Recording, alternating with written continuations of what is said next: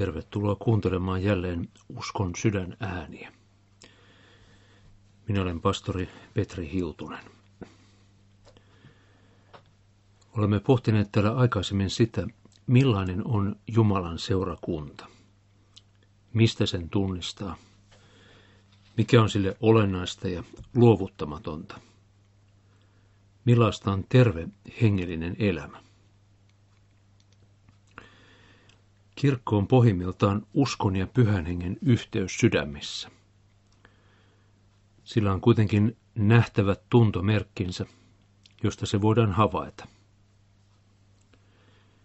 Olemme päässeet niin pitkälle, että olemme nähneet kirkon ja seurakunnan kolme tärkeintä tuntomerkkiä, eli kolme armon välinettä. Nimittäin Jumalan sanan puhtaasti julistettuna – siihen uskottuna ja sitä tunnustettuna, sekä sakramentit eli kasteen ja ehtoollisen, missä ne toimitetaan Kristuksen säätämyksen mukaan, niihin uskotaan ja ne nautitaan syntien anteeksi antamiseksi. Siellä on pyhien yhteisö. On tärkeää sanoa, että kirkko ei ole vain Jumalan sanan julistamista ja sakramenttien toimittamista. Ikään kuin niiden hoitamiseen ei olisi mitään tärkeämpiä ja tarkempia ohjeita. Viimeksi puhuimme esimerkiksi siitä, miten ehtoollista tulee viettää arvollisesti. Uudet ehtoollisaineet tulee aina siunata Jumalan sanalla. Ja leipä ja viini tulee nauttia loppuun. Näin me kunnioitamme näitä Jumalan antamia kalliita armon välineitä. Ei myöskään pelkkä papin oikea toiminta ole riittävä Kristuksen seurakunnan tuntomerkki. Seurakuntahan on pyhien yhteisö. Missä tällaista uskovien, armahdettujen syntisten laumaa ei ole, siellä ei ole myöskään seurakuntaa. Keskiajalla papit toimittivat niin kutsuttuja sielun messuja, jopa niin, että paikalla ei ollut ainoatakaan seurakuntalaista. Messun ajateltiin kuitenkin vaikuttavan jonkun vainajan kohtaloon kuoleman jälkeen. Tällainen messu ei ole Jumalan pyhän kansan, eli seurakunnan tuntomerkki. Voi myös ajatella, että kirkossa on koolla ihmisiä, joista kukaan ei usko, mitä sarnassa sanotaan, eikä kukaan usko, että ehtoollisessa Kristus itse on läsnä ja antaa syntejä anteeksi. Tällainenkaan ei olisi Jumalan pyhä kansa ja seurakunta. Seurakunnan olemassaoloon tarvitaan sanan ja sakramenttien lisäksi kun ne oikein toimitetaan. Siihen tarvitaan Kristuksen lammaslauma, joka kuulee saarnassa hyvän paimenen äänen ja ottaa uskolla vastaan sen taivaallisen ravinnon, jota jaetaan ehtoollispöydässä. Jumalan sanan vastaanottaminen sekä sakramenttien oikea nauttiminen ja usko tekevät seurakunnasta vasta oikean kristillisen seurakunnan. Tänään puhumme neljännestä Jumalan kansan tuntomerkistä, eli avainten vallasta. Tämä sana ei sananakaan saata olla kaikille tuttu. Nämä avaimet, joista tässä puhutaan, liittyvät valtaan ja oikeuteen päästää joku synneistään – tai pidättää häneltä synnin päästö. Joskus on tässä yhteydessä puuttu myös synteihin sitomisesta. Kirjassaan kirkolliskokouksesta ja kirkosta vuonna 1539 Luther selventää tätä neljättä kirkon tuntomerkkiä avainten valtaa näin. Neljänneksi tunnemme Jumalan kansan, eli pyhät kristityt, julkisesta avainten vallasta. Se tarkoittaa, niin kuin Kristus säätää Matteuksen evankeliumin 18. luvun jakeissa 15 ja 16, että jos kristitty rikkoo, niin häntä on nuhdeltava, mutta jollei hän tee parannusta, hänet on sidottava synteihinsä ja erotettava seurakunnasta. Jos hän taas tekee parannuksen, on hänet vapautettava. Tätä on avainten valta. Noiden avainten käyttämistä on kahdenlaista. On julkista ja yksityistä. On nimittäin muutamia niin heikkoja ja arkatuntoisia, että vaikkei heitä olekaan julkisesti tuomittu, he eivät kuitenkaan voi tulla lohdutetuiksi ennen kuin pappi on antanut heille yksityisen synnin päästön. Päinvastoin on taas muutamia niin kovasydämisiä, etteivät he sydämessään ja papin edessä kahden kesken tahdo ja voi luopua ja vapautua synneistä. Siitä syystä täytyy, täytyy avaimia käyttää kaikilla eri tavoilla, julkisesti ja yksityisesti. Ja Luther jatkaa. Kun nyt huomaat, että jossakin muutamille annetaan synnit anteeksi ja toiselta pidätetään, joko julkisesti tai yksityisesti, niin tiedä, että siellä on Jumalan kansa. Sillä missä Jumalan kansaa ei ole, siellä ei ole avaimia. Ja missä ei ole avaimia, siellä ei ole Jumalan kansaa. Sillä Kristus on ne jättänyt jälkeensä sen tähden, että se on julkinen merkki ja pyhä toimitus, jonka kautta pyhä henki, Kristuksen kuolemalla hankittu, jälleen pyhittää langenneet syntiset, ja että kristityt sen kautta tunnustaisivat olevansa Kristukselle alamaisia ja pyhä kansa täällä maan päällä. Ja että ne, jotka eivät tahdo kääntyä, eivätkä jälleen pyhityttää itseään, tulisivat erotetuksi pyhän kansan yhteydestä. Se on sidotuiksi ja avainten kautta pois suljetuiksi, kuten paatuneille antinomisteille on käynyt. Antinomisteilla Luther tarkoittaa tässä niitä, jotka kyllä tuntevat Jumalan lain, mutta ovat sitä mieltä, että se ei heitä kristittyinä enää koske – vaan he voivat elää vapaana laista niin kuin itse haluavat. Luther jatkaa.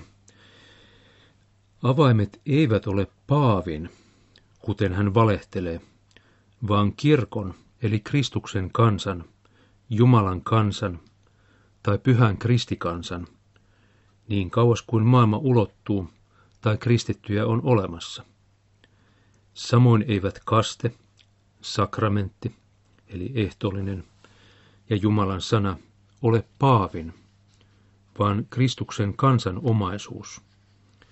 Ja niitä kutsutaankin nimellä claves ecclesiae, eikä claves pape, eli seurakunnan avaimet, eikä paavin avaimet. Näin Luther siis kirjoittaa tuossa kirjassaan kirkolliskokouksista ja kirkosta.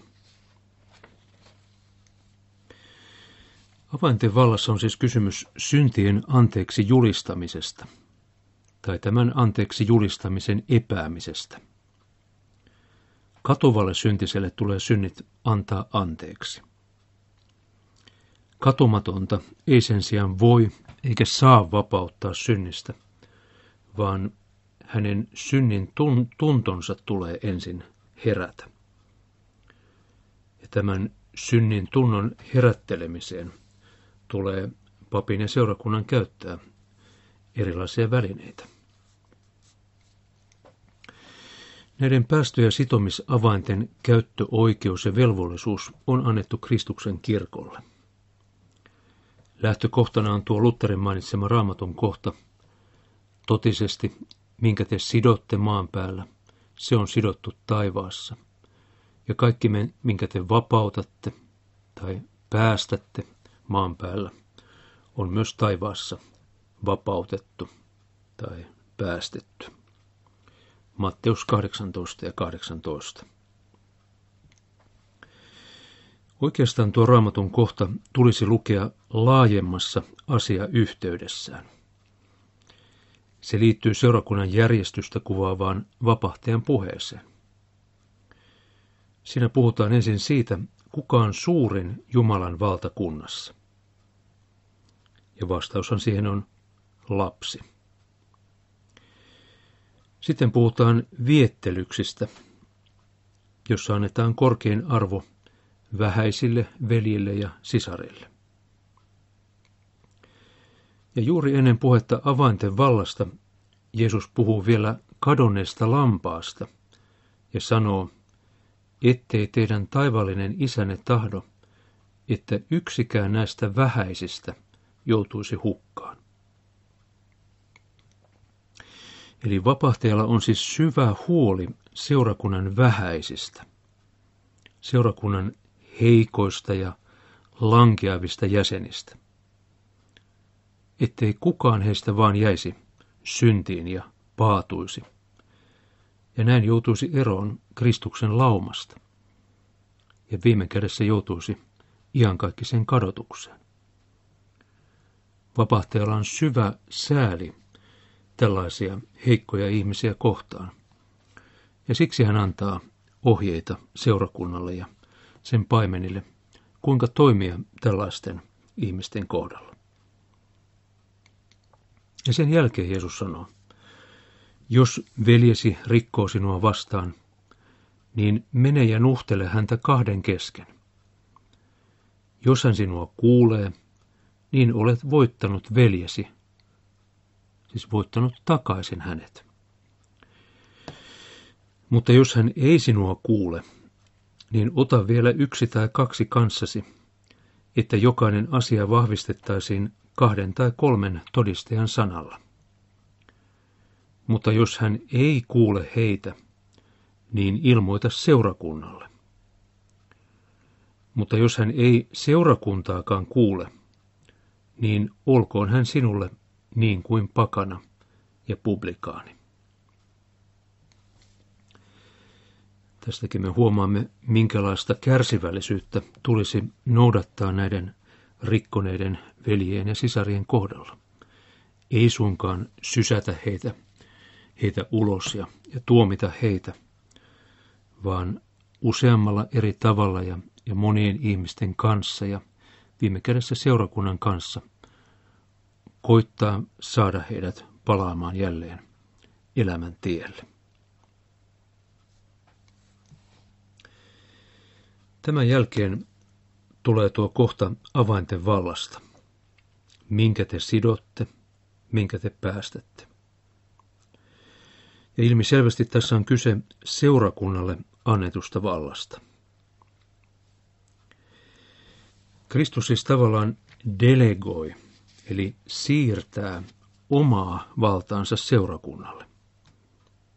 Onhan seurakunta Kristuksen ruumis. Kristus on viime kädessä se, joka päästää synneistä tai jättää synteihin. Mutta nyt hän sanoo, että minkä te päästätte maan päällä, se on taivaassa päästetty. Tässä hän puhuu nimenomaan opetuslapsille, jotka hän on tarkoittanut tulevien seurakuntien johtajiksi. Rippi-isän julistama synnin päästö on siis itsensä Kristuksen synnin päästö. Se on aivan yhtä varma kuin jos Jeesus itse sen lausuisi. Koska koko hänen arvovaltansa on tuon syntien anteeksi julistamisen takana. Vaikka se tapahtuu rippi isän kautta – niin toimija itse asiassa on Kristus itse. Tuo syntien anteeksi julistaja toimii vain Kristuksen suuna suhteessa ihmisiin seurakuntalaisiin. Puhuin tässä rippi-isästä. Perinteisen luterilaisen käsityksen mukaan ripin vastaanottaja voi olla myöskin joku muu kuin seurakunnan pastori. Mutta pääsääntöisesti on hyvä noudattaa sitä, sitä tapaa, että seurakunnan pastorille julistetaan, tunnustetaan synnit ja hän julistaa ne anteeksi. Ja syynä tähän on se, että seurakunnan pastori on asetettu tuohon paimen virkaan. Hänet on asetettu edustamaan Kristusta suhteessa seurakuntaan. Ja toisaalta pastoreita koskee ehdoton velvollisuus. He eivät missään tapauksessa saa kertoa mitään siitä, mitä ovat kuulleet kenenkään muu, kenellekään muulle. Eivätkä saa edes kertoa, kuka heidän luonaan on, on käynyt, vaikka joku sitä heiltä kysyisi. Ja siksi on turvallisinta, että tunnustamme syntimme seurakunnan paimenelle, joka on tähän virkaan vihitty ja asetettu. Siinä, että seurakuntalaiset julistavat toisilleen syntejä anteeksi, ei periaatteessa ole mitään väärää. Mutta entäpä jos joku seurakuntalainen julistaa sinulle synnit anteeksi ja toinen seurakuntalainen pidättääkin sinun syntisi? Tällöinhän seurakunta olisi ristiriidassa keskenään. Kun ollaan siinä pisteessä, että tulee kysymys kuulumisesta todelliseen Jumalan pyhään kansaan tai siitä erottamisesta, silloin valta ei tietenkään voi enää kuulua kaikille seurakunnan jäsenille. Perinteisen kristillisen opin mukaan avainten valta onkin ehtoolliselle laskemisen suhteen uskottu seurakunnan paimenelle. Eli paimen päättää siitä, ketkä lampaat hän päästää syömään. Seurakunnasta erottamisen kohdalla avainten vallan voidaan ajatella olevan seurakunnan paimenen ja seurakunnan hallituksen tai sen ylimmän hengellisen elimen yhdessä päättämä asia. Meidän kansankirkkomme nykyisessä tilanteessa tällaisten kysymysten pohtiminenkin on tietenkin aivan mieletöntä. Kirkkojärjestyksen mukaan ketään ei voi erottaa kirkosta. Myöskään ehtoollista ei saa olla antamatta kenellekään. Näin kansankirkolta on itse asiassa viety tämä mahdollisuus negatiiviseen avantevallan käyttämiseen kokonaan. On siis vain se positiivinen, toki tärkeämpi, avaintevallan käyttömahdollisuus, eli julistaa syntejä anteeksi. Mutta kun kirkko menettää mahdollisuutensa sitoa ja erottaa keskuudestaan, se menettää samalla mahdollisuuden myöskin kaikkeen kirkkokuriin ja samalla kirkon seitsemästä tuntomerkistä yksi ei enää voi sen keskuudessa toteutua. Tämä on kirkon historian kannalta hyvin poikkeuksellista ja tämä on myös hengellisesti hyvin tuhoisa kehitys. No mitä sitten voisivat olla sellaiset asiat, joiden vuoksi seurakunta tai sen paimen voisi sitoa synteihinsä jonkun seurakuntalaisen. Estää häntä tulemasta ehtoolliselle tai pahimmassa tapauksessa erottaa seurakunnasta. Luterilaiset tunnustuskirjat antavat pari esimerkkiä siitä, millaiset katumattomat syntiset tulisi sitoa, eikä heitä tulisi päästää. Ensinnäkin rikolliset. Tällä tarkoitettaneen niitä, jotka yhteiskunnallisen lain edessä on todettu rikollisiksi ja tuomittu sen perusteella, esimerkiksi vankeuteen. Heidän tulisi katua tätä tekoa ja, ja pyytää sitä anteeksi. Ja näin he toki, vaikka ovat, olisivat vankeudessa, niin olisivat oikeutettuja toki ehtoollisen vastaanottamiseen. Toiseksi tunnustuskirjat puhuu sakramentin halveksijoista. Heitäkään ei tulisi päästää ehtoollispöytään. Lutherin mielessä ovat varmaankin uskonpuhdistuksen niin kutsutun vasemman siiven liikkeet, jossa ehtoollinen nähdään vain vertauskuvana. Jos näin tehdään, niin silloin kiistetään Kristuksen todellinen läsnäolo ehtoollisessa ja myöskin kasteessa. Ja silloin ei myöskään voida ajatella, että Kristus leivässä ja viinissä antaisi ihmisille syntejä anteeksi. Jos näin tehdään, niin silloin ollaan luterilaisen tunnustuksen näkökulmasta ajauduttu raamatullisen uskon ulkopuolelle. Jolleivät tee parannusta, pysykööt poissa, sanotaan tunnustuskirjoissa. Kolmanneksi tunnustuskirjoissa sanotaan, että synteihinsä tulisi sitoa ja ehtoolliselta pidättää röyhkeät ja hillittömät. Tällä Luther tarkoittaa niitä, jotka eivät ole valmiita vastaanottamaan syntien anteeksi antamusta. He eivät kaipaa, eivätkä halua olla hurskaita. Kyse on siis niistä, joiden elämäntapa ei ole kristillistä. Eivätkä he haluakaan elää niin kuin kristityn tulisi. Ja Luther puhuu tässä yhteydessä niistä, jotka väheksyvät ehtoollista ja elävät epäkristillisesti.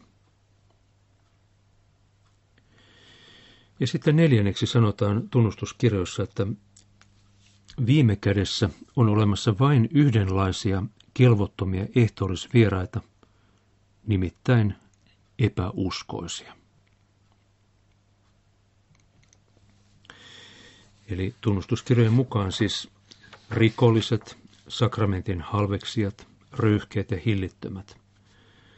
Mutta viime kädessä epäuskoiset tulee pidättää synteihinsä, eikä heitä tule päästää ehtoollispöytään. Eli katumattomat julkisyntiset ja selvästi harhaoppiset, joille on opetettu raamatun totuus. He eivät ole kelvollisia ehtoollisvieraita. Heidät tulee sitoa synteihinsä, kunnes pyhä henki saa herättää heidät katumaan syntejään ja harhojaan ja tekemään niistä parannusta. Jokainen ymmärtää, että tällainen opetus kuulostaa hyvin vanhanaikaiselta, hyvin ahdasmieliseltä ja hyvin tiukalta. Mutta kaiken tämän tarkoitus, se hyvä tarkoitus takana on siinä, että ihmiset voisivat elää terveessä uskossa Kristukseen, voisivat elää synnit anteeksi saatuina ja hyvällä omalla tunnolla, ja voisivat seurakunnan keskellä elää kristillistä elämää. Tunnustuskirjoihin kuuluvien Schmalkadenin opinkohtien mukaan Kristuksen evankeliumissa säätämä synnin päästö, eli avainten valta, on myös apu ja lohdutus syntiä ja pahaa omaa tuntoa vastaan. Sen vuoksi rippiä, eli absoluutiota, ei mitenkään saa päästää häviämään kirkosta. Se on tarpeen erityisesti arkojen omien tuntojen tähden ja myös kypsymättömän nuorison tähden, jota tulee kuulustella kristin oppia ja jolle tulee sitä opettaa. Syntien luetteleminen jääköön jokaisen itsensä ratkaistavaksi. Kertokoon tai jättäköön kertomatta, mitä haluaa. Sillä niin kauan kuin olemme lihassa, emme valehtele, jos sanomme – olen viheliäinen ihminen, syntiä täynnä, ja jäsenissäni tunnen toisen lain. Augsburgin tunnustuksen puolustuksen mukaan seurakunnan palvelijoiden tehtävänä on siis antaa syntejä anteeksi, ei tutkia salassa olevia syntejä. Päästäväthän he meidät niistäkin synneistä, joita emme muista. Siitä syystä synnin päästö, evankeliumin ääni, joka antaa synnit anteeksi ja lohduttaa omia tuntoja, ei vaadi tutkintaa. Ja tässä suhteessa luterilainen käsitys ripistä poikkeaa huomattavasti siitä, mitä keskiajalla noudatettiin roomalaiskatolisessa kirkossa, jossa rippi oli nimenomaan eräänlainen oikeudellinen tutkinta, jossa haluttiin selvittää sitä, missä kohden on tehty väärin ja sitten ikään kuin kirkon tuomioistuimen edessä tuomita hänet ja määrätä tiettyjä hyvitystöitä siitä sen mukaan, minkälaiseen syntiin tai lankeamukseen henkilö oli syyllistynyt. Luterilainen tunnustus on tässä mielessä hyvin vapaa ja hyvin lohdullinen, koska siinä ajatellaan, että ihminen Ihmisen itse tulee tutkia itseään Jumalan sanan valossa. Ja kun pyhä henki paljastaa hänen syntinsä ja syyllisyytensä, niin sitten hänen tulee se avoimesti tunnustaa. Ja seurakunnan palvelijoiden, pastorien tehtävänä ei ole sen jälkeen enää mitään muuta kuin julistaa kaikki synnit anteeksi Jeesuksen nimessä ja sovintoveressä. Ja näin tämä ystävä saa sitten levon ja rauhan sydämeensä ja voi vapaan mieli jatkaa elämäänsä Jumalan lapsena. Jos haluat tutustua ja syventyä lisää luterilaiseen uskon elämään, tilaa ilmaiseksi itsellesi Suomen evankelis-luterilaisen lähetyshiippakunnan julkaisema kirja sähköpostitse osoitteesta tilaukset at lhpk.fi. Tilaukset at lhpk.fi.